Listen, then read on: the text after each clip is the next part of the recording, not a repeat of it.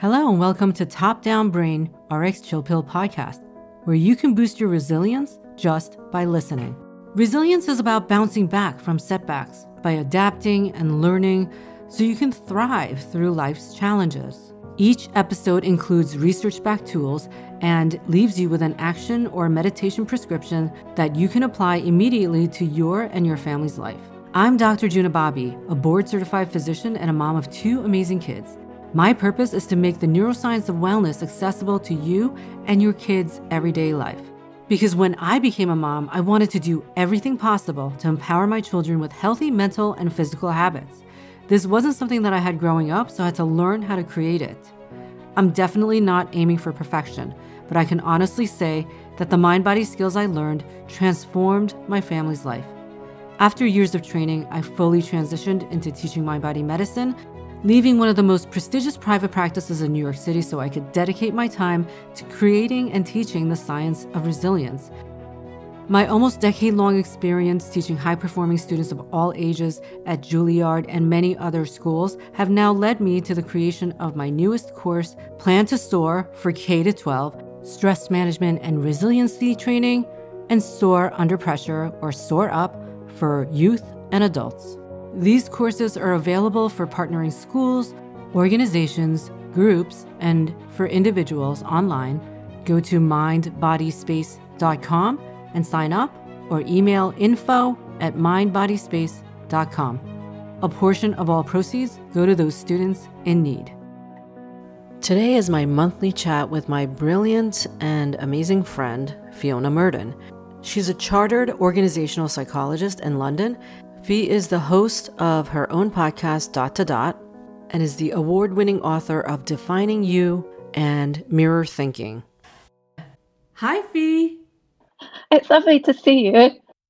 I'm so excited to have you here, as usual. And yeah. last last episode, we talked a little bit about sleep. We started to touch upon sleep and how it could affect performance, right? Yeah.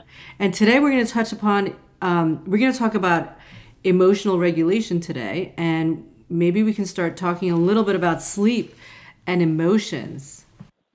Yeah, emotions are pretty complex things, aren't they? Very, very. And sleep, I mean, they have robust evidence that sleep can affect emotional regulation and also it can affect um, psychiatric disorders you know, oh, yeah. in particular anxiety disorders, which is so prevalent these days, right? Mm-hmm. So, um, especially when we're talking about adolescents, I know you're mentoring adolescents now mm-hmm. in high school, right? Well, so, yep. yes, go on. No, I was going to say I'm not actually personally mentoring them myself. I'm, I'm, um, I'm sort of facilitating other people mentoring them and providing them with mental health support and things like that.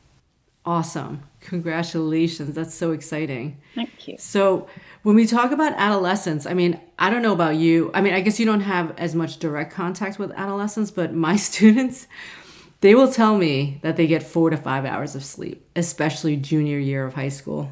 Really? Yeah. Super high achievers. They're doing uh, extracurriculars at a very high level, wow. and then they're wow. taking a bunch of AP classes. And that's uh, how old? How old are they in junior year? 15, 16. Mm-hmm. I mean, I think it comes in waves because they will try to catch up on the weekends and they'll sleep, you know, but we all know that catch up sleep is not exactly ideal. So I don't know if they're consistently getting four to five hours every day for the whole year. I don't think so. Um, I think that you're just falling asleep at that point during the day. wow. So I want to unpack that a little bit so again, research states, you know, research supports that sleep can it's like a bi-directional effect with um, psychiatric disorders, right? Mm-hmm. So a lot of psychiatric disorders have their first have their start during adolescent years.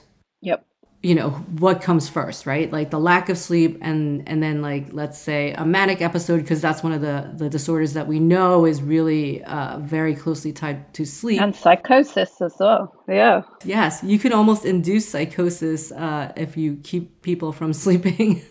Well there's evidence that um well sleep sleep deprivation uh, will lead to death ultimately Mm-hmm. It's uh, it has a dramatic impact on the brain. And what's interesting working with chief execs who are a bit more seasoned, so further into their career, um, they may be in their 20s were very much of that driven mindset where I will sleep under the desk and I will just get up in the morning at work and carry on. Um, well, there's people like Arianna Huffington, who um, Jeff Bezos, who themselves say that they suffered uh, quite significantly from a lack of sleep, but they had to go through the process of having it hit them before they actually did anything about it. I think it's mm-hmm. important, if possible. It's a bit like cleaning your teeth. It's you can say yeah. when you're a, when you're an adolescent, you think, or a teenager, you think, oh, you know what? I can't be bothered to clean my teeth. But then when you get to your later years, you realize that if you haven't cleaned your teeth when you're younger, you've got you know, they start falling out and rotting and all that sort of stuff it's it's the same thing with sleep, but sleep can have a more immediate impact and has quite dramatic impact on performance. Um, mm-hmm. And one thing I find really interesting, there's a guy in the UK called um, Littlehale, his surname, and he worked with the Tour de France team. So have you heard of the Tour de France cycling? Of course, yes. Yeah. What's his name again? Can you spell it? Littlehale. So little like small, L I T T L E, uh-huh. Hale, H A L E. That's his okay. surname. And mm-hmm. they they did so much work with these guys um, on the Tour de France to just absolutely fine tune their performance. And this guy was employed specifically around sleep. And he would do things like uh, regu- help them to regulate the time, uh, sorry, the temperature of their room. Mm, um, mm-hmm what foods they're eating up to a certain time of day, um, mm-hmm. right down to the actual bedding. So these guys mm. would take bedding with them. So they're stopping at different places every night on the tour and they have their custom made bedding that they would use. Nice. But these things. That sounds like me when I used to take call at Bellevue. I used to bring my satin sheets. Oh, nice. Not that I ever got any sleep. Wow. Yeah. Anyway, go on. My mother-in-law brings her pillow with her everywhere she goes. Um, but but it, but it's the, the the point being is when we get down to these performance sports mm-hmm. where you're fine tuning to tenths of a second how yeah. fast you can go and what you can do and mm-hmm. what your body can mm-hmm. do and what your mind can do sleep is a massively important deciding factor in that. Yeah. Any any edge you can get, right? Absolutely. Because they're all at such an elite level. Absolutely. And I think that's important for kids to understand is really what they're trying to do is fine tune their performance to get to the colleges they want to and to achieve what they want to. But to mm-hmm. really, really get the optimum, then they need to try and sleep a bit more. yeah. But also, we talk about emotions, right? Because emotional regulation, how you handle your emotions and how you learn to handle them during your teenage years and your growing years, which you touch upon in your book, um, Defining You, is is really important for how they're going to actually handle things in the future right? Because your brain is processing these emotions and you, they're learning how to manage their emotions at this time. So, mm-hmm. how you do that and how resilient you are. Um, and that's where sleep comes in because when you're getting sufficient sleep, you know, they the research has shown that you can actually um, choose situations better where you're not going to be as triggered. And then you can also choose your emotions better on how to react to things, right? Because mm-hmm. we're working more from the top down brain. You kind of lose that with a lack of sleep just like a toddler who doesn't get a nap is going to be cranky. Um, you know, everybody's and, like that. Yeah, even into adulthood. Absolutely, and until the age of twenty-eight, you know this, Juna, but the the connection between the frontal lobe of the brain and the emotional center, the brain is still developing. It's going through emerging adulthood, and if you're not laying down those neural networks at that time of life, it's going to make it more difficult doesn't mean it's impossible because we know we mm-hmm. have brain mm-hmm. plasticity, but it's going to yes. make it more difficult later on in life. And I can't remember who it is. There's someone that says that you can't delete neural pathways. You can only build other neural pathways. And actually, there's a there's an interesting point relating to that and emotions, because if you're not learning to regulate your emotions, you're laying down the more the less helpful neural pathways because the neural pathways are getting more embedded on I will throw a tantrum. And so I'm sure everyone listening thinks I don't throw tantrums. But you know, it's like you'll lose your temper or you'll get more anxious or you'll get more upset. And then that's embedding uh, an emotional pathway that's not as helpful as if you have more sleep, where you would handle it differently. Mm-hmm. I think you're referring to habits, like habitual thought patterns or habitual patterns of behavior. I mean, they do go through pruning. So the dendrites will prune back if you don't use something. Just like if you start to juggle, you learn how to juggle, and then you stop juggling for a while, your dendrites are going to shrink back. So they call that pruning, just like you go outside and prune your garden. But I think what you're talking, referring to, is like a habitual loop of uh, basically a trigger and a habit, right? Mm-hmm. So the emotions can become like a habit like that, and those are really hard to to get rid of and maybe they don't ever go away i'm not sure. But you can always train your top down brain by you know slowing things down and and getting more sleep and you know using your cognitive perspective shifting right? Which is what we're going to talk about now. So um, in your book you talk about accepting emotions. So let's say you don't get enough sleep and you're you're feeling a little emotionally labile i know you had russ Harris on your podcast recently. Yeah, right? he's wonderful.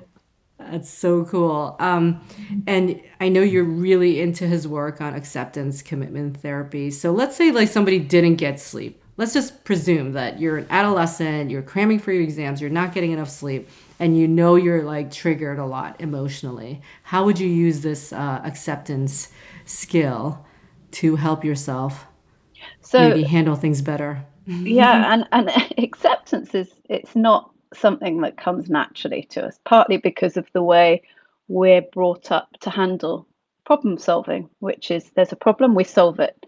So when we have a problem in our head we think as a problem i'll solve it. But of course our head doesn't work like that and so it goes count it's almost counterintuitive so we kind of battle with it and and so you're what, saying that somebody has an emotion that's not something that's pleasant and then yes. they want to solve it right yes. so it's like oh i'm having this emotion i don't like this anger or frustration so i want to so solve this i want to solve it i want to fix it i want to find mm-hmm. out why i want to get rid of it I want to get rid of it but actually what we know that does is embed that emotion even more and mm-hmm. so counterintuitively it's being able to I mean, there are different terms for it. I sometimes call it emotion surfing. So you imagine you're surfing out that emotion on the wave and you're just letting it go, or mm-hmm. floating.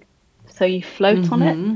But it's basically trying to, and you have to keep reminding yourself of doing this because it doesn't just, you don't just say it once and then it happens, is trying to say, I'm just going to leave that.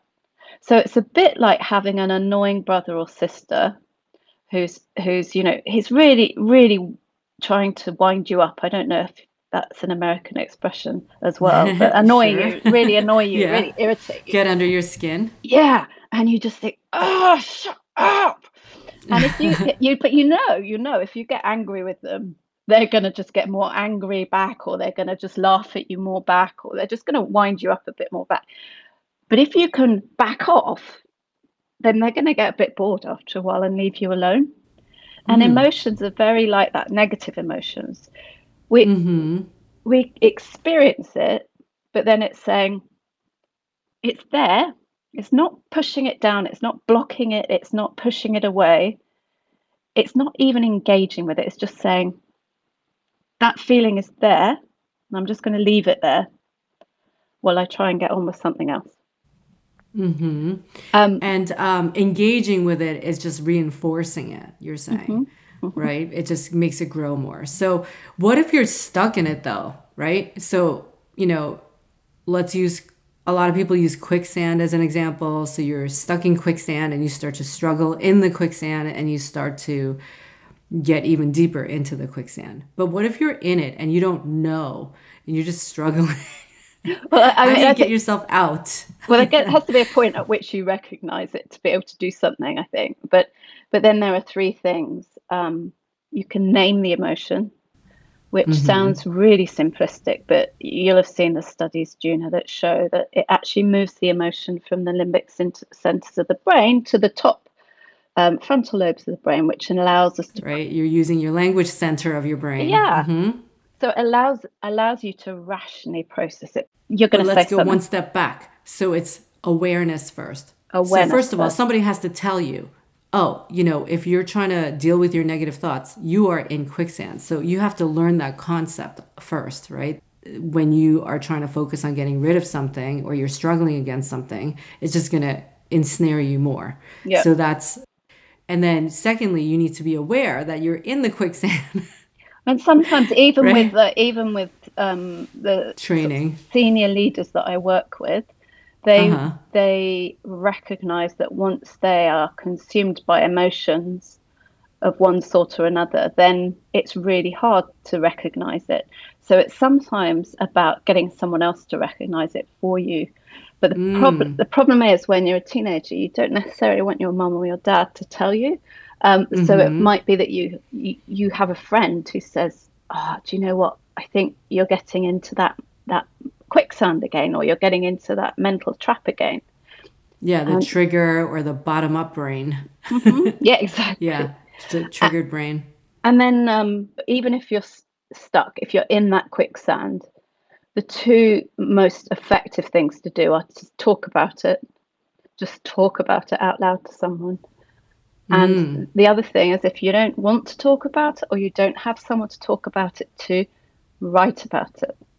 Mm-hmm. So you're engaging all different parts of your brain. You're processing. You're using your motor and sensory, and you're talking, which is talking is so compl- complex and involves so many areas of your brain.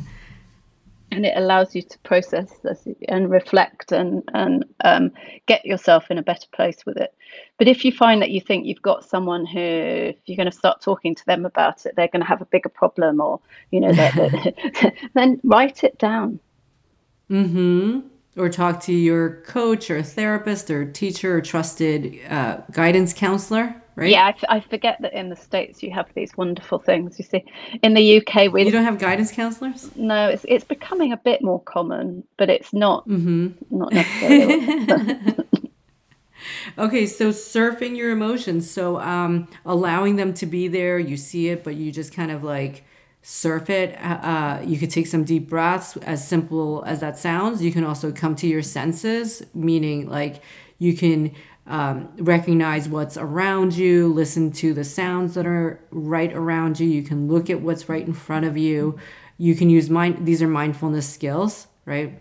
and literally they're using your six senses to come back into the present moment instead of getting wrapped uh, up in these emotions that might be overwhelming you Mhm. but again it's that training of awareness so Yeah. you can train when you're not stuck in a wave of emotions to take those deep breaths um, and maybe do some mindfulness practices while you're not in those critical moments so that you can be ready when those things happen and you might be more self-aware of being triggered Yeah.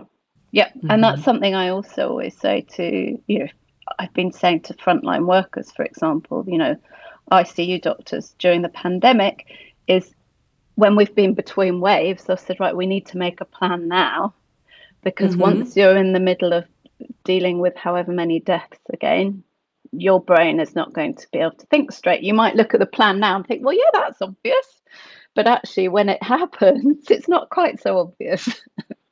because, right because your brain gets flooded with all these emotions. And then what about after? So you get triggered, you don't catch yourself, you end up embarrassing yourself, or you're not, you know, being at your best. Um, and then what? There's, I mean, there's something called cognitive reframing, um, which is actually uh, a technique from uh, cognitive behavioral therapy. And Mhm. in that sense, you you take apart and you you make sense of basically what what's happened. So, for example, you might say, I failed my exams because I'm not very I'm not very clever. Um, Mm-hmm. what that is, it's it's what we'd say is an out of control. So it's not within your control if you're not clever, and it's got negative connotation. What you do is you break that down to, I failed my exams because I didn't work hard enough, or maybe because I didn't get enough sleep. I was just gonna say that. yeah. So the outcome becomes within your control. So it was, it's hard, but it was a good life lesson, and actually I'm in control of it because if I'd slept more, or if I'd worked harder, or if I'd um, been to all my classes, or whatever it might be, the outcome would have been different. And So going from a pervasive fixed mindset where you're saying you're labeling yourself something, you're not smart or whatever, and then going towards a growth mindset where you can have control over your outcome by changing your um, behavior basically or and especially learning from what just happened and then changing going forward which makes it a growing experience yeah, and that's not to say it's easy. It's it's it's not an No. easy thing to do. You know, But there, there are steps you can take. So if you practice those steps over and over again, and again, this goes into uh, what they call deliberate practice also. So when you go and um, do something, you get immediate feedback. So it might be a grade that gives you that immediate feedback. It might be a parent or a teacher or your friend. And then you take that feedback, and of course, you have to make sure that you take a deep breath so you don't get offended and take it personally. But then take that feedback and immediately change something about what you're doing and do it differently this time for a different outcome. what's great is if adolescents, teenagers, if if you can do this now, Mm. even though sometimes it might feel like you only get it right one time out of 20 that's good that's good because it, yeah. it gets easier um, but the more you can practice it now because it is practice the easier things will become as you grow older And I love how you said one out of 20 because really that's great success. as long as there's that one.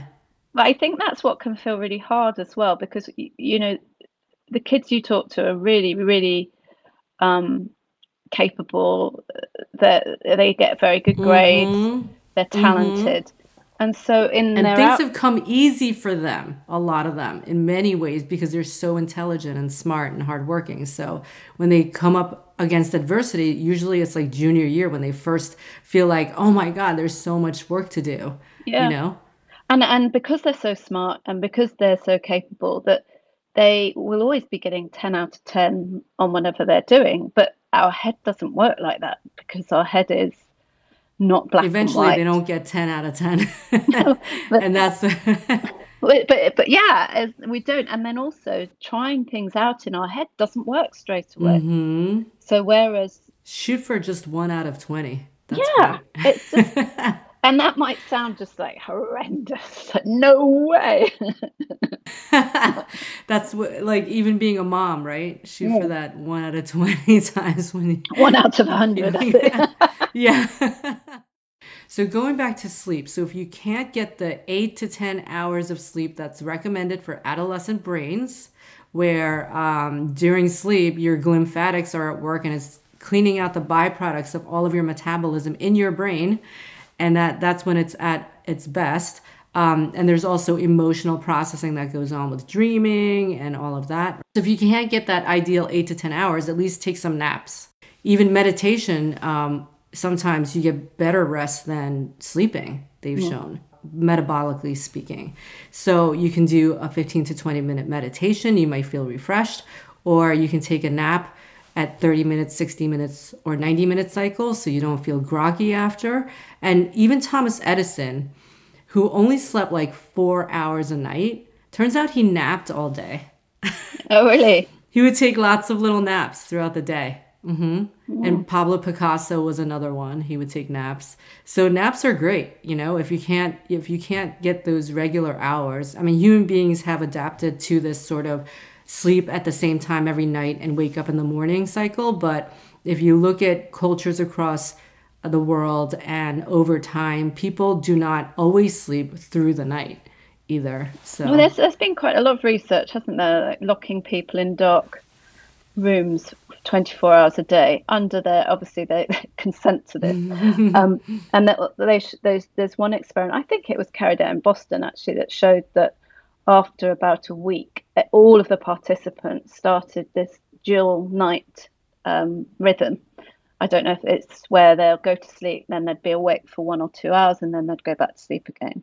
And then there's someone else there's an author who'd written who's written a book about he, he went back through hundreds and hundreds of historic um, records looking at sleep patterns and says that you know it's only up until recently we were still having this diurnal that's what i mean diurnal night pattern where there would be a waking period of about one hour or two hours in the middle of the night mm-hmm mm-hmm absolutely so it's, it's really interesting but mm-hmm. i would also say on the less sleep i think less sleep's great if you can have naps. But if you have less sleep and you don't have naps, you have someone like two great British leaders, Churchill, mm-hmm. who who only had about four hours sleep a night, but he was drunk mm-hmm. most of the time and was also, was also um, um, severe depressive. Um, and and then you have amazing, so many facets. yeah, and then you have um, Margaret Thatcher, who only slept for about four hours a night, but she got Alzheimer's and oh my gosh that yeah. could well be and, down to the plaques that were forming in yeah her beta brain. amyloid does build up uh, when you don't sleep enough yeah mm. Beta amyloid is one of those things that are swept away at night when you're sleeping which is Have the you... precursor to the um, the alzheimer's protein. People do have a it's a it's a bell curve so some people need less sleep than others. So it's very individualized. Some people can function on 4 to 5 hours of sleep and do perfectly fine but that's very rare okay? Most people need 7 to 8 and adolescents need 8 to 10 but as an adult if you sleep more than 8 hours they've also associated that with increased mortality so not too much not too little it's like all things to do with the brain. How many hours? Everything. Do, how many everything, hours do yeah. you sleep, Gina? Well, now I sleep less. As you get older, you sleep less and less. I think I sleep like maybe six to seven hours. Usually seven. I would average around seven, which is perfect. Um, my older son, he never was a napper. He stopped napping when he was nine months old. He still doesn't need as much sleep. Uh, my daughter, if you didn't put her to bed at 7 p.m., it was a nightmare. there was hell to pay. So she needs more sleep even now. So, I mean, everybody varies in the amount of sleep they need. And there's also the um, what time of day and what time when you sleep, which is most effective. So, circadian or circadian, depending on how you say it, rhythms. Um, circadian rhythms, circadian, yeah. Because mm-hmm. there's, um, I don't know if you noticed in my And that book, is set every single day. So, when you first wake up in the morning, if you get sunlight in your eyes you step outside mm. it uh it you know that's what sets your 24 hour rhythm which is why circadian rhythm you get jet jet lags and all that but i've got i don't know if you saw that which page is that page 198 i don't know if you've got paperback there Oh, yes. So you have on page 198 in Defining You, which everybody should buy this book, uh, the circadian rhythm. Yeah. And Fee has outlined this um, questionnaire. I had to get permission from the Center of Disease Control in the States to put that in the book. So it's um perfect. It's it's a nice it's 19 questions and it's just quite fun. But it tells you whether you're a, an evening sort of person or a morning sort of person when you're going to perform at your best. Awesome. I'm definitely creative in the morning, which I think a lot of creatives are. I, I I write best in the morning, but yet it wasn't until after university, so my mid twenties, that I was actually um, uh, I was much more of a night a night owl until then. That is true. Me too. I used to take all night classes, and when I worked in a the neuroscience lab, I was waking up at one p.m. and working till midnight. so definitely over over time, your sleep patterns change, and teenagers definitely have that sort of you know, going into the night owl situation. Yeah. Yeah. Anyway, this was awesome. So, three steps to emotional regulation. Number one is sleep. Get enough sleep. If you're an adolescent, eight to 10 hours. If you're an adult, seven to eight hours. If um, you have varying times, then don't get too freaked out about it. Don't get hung up on it. Just get, you know, get into a regular cycle. But if you find yourself lacking sleep, you can do what Fee's gonna tell us with your emotions. First of all, you could be aware that you didn't get enough sleep, right? Yeah. And that you might be a little more triggered than usual. Okay. Mm-hmm. So maybe yeah. you want to avoid those people or situations that might trigger you normally. Absolutely.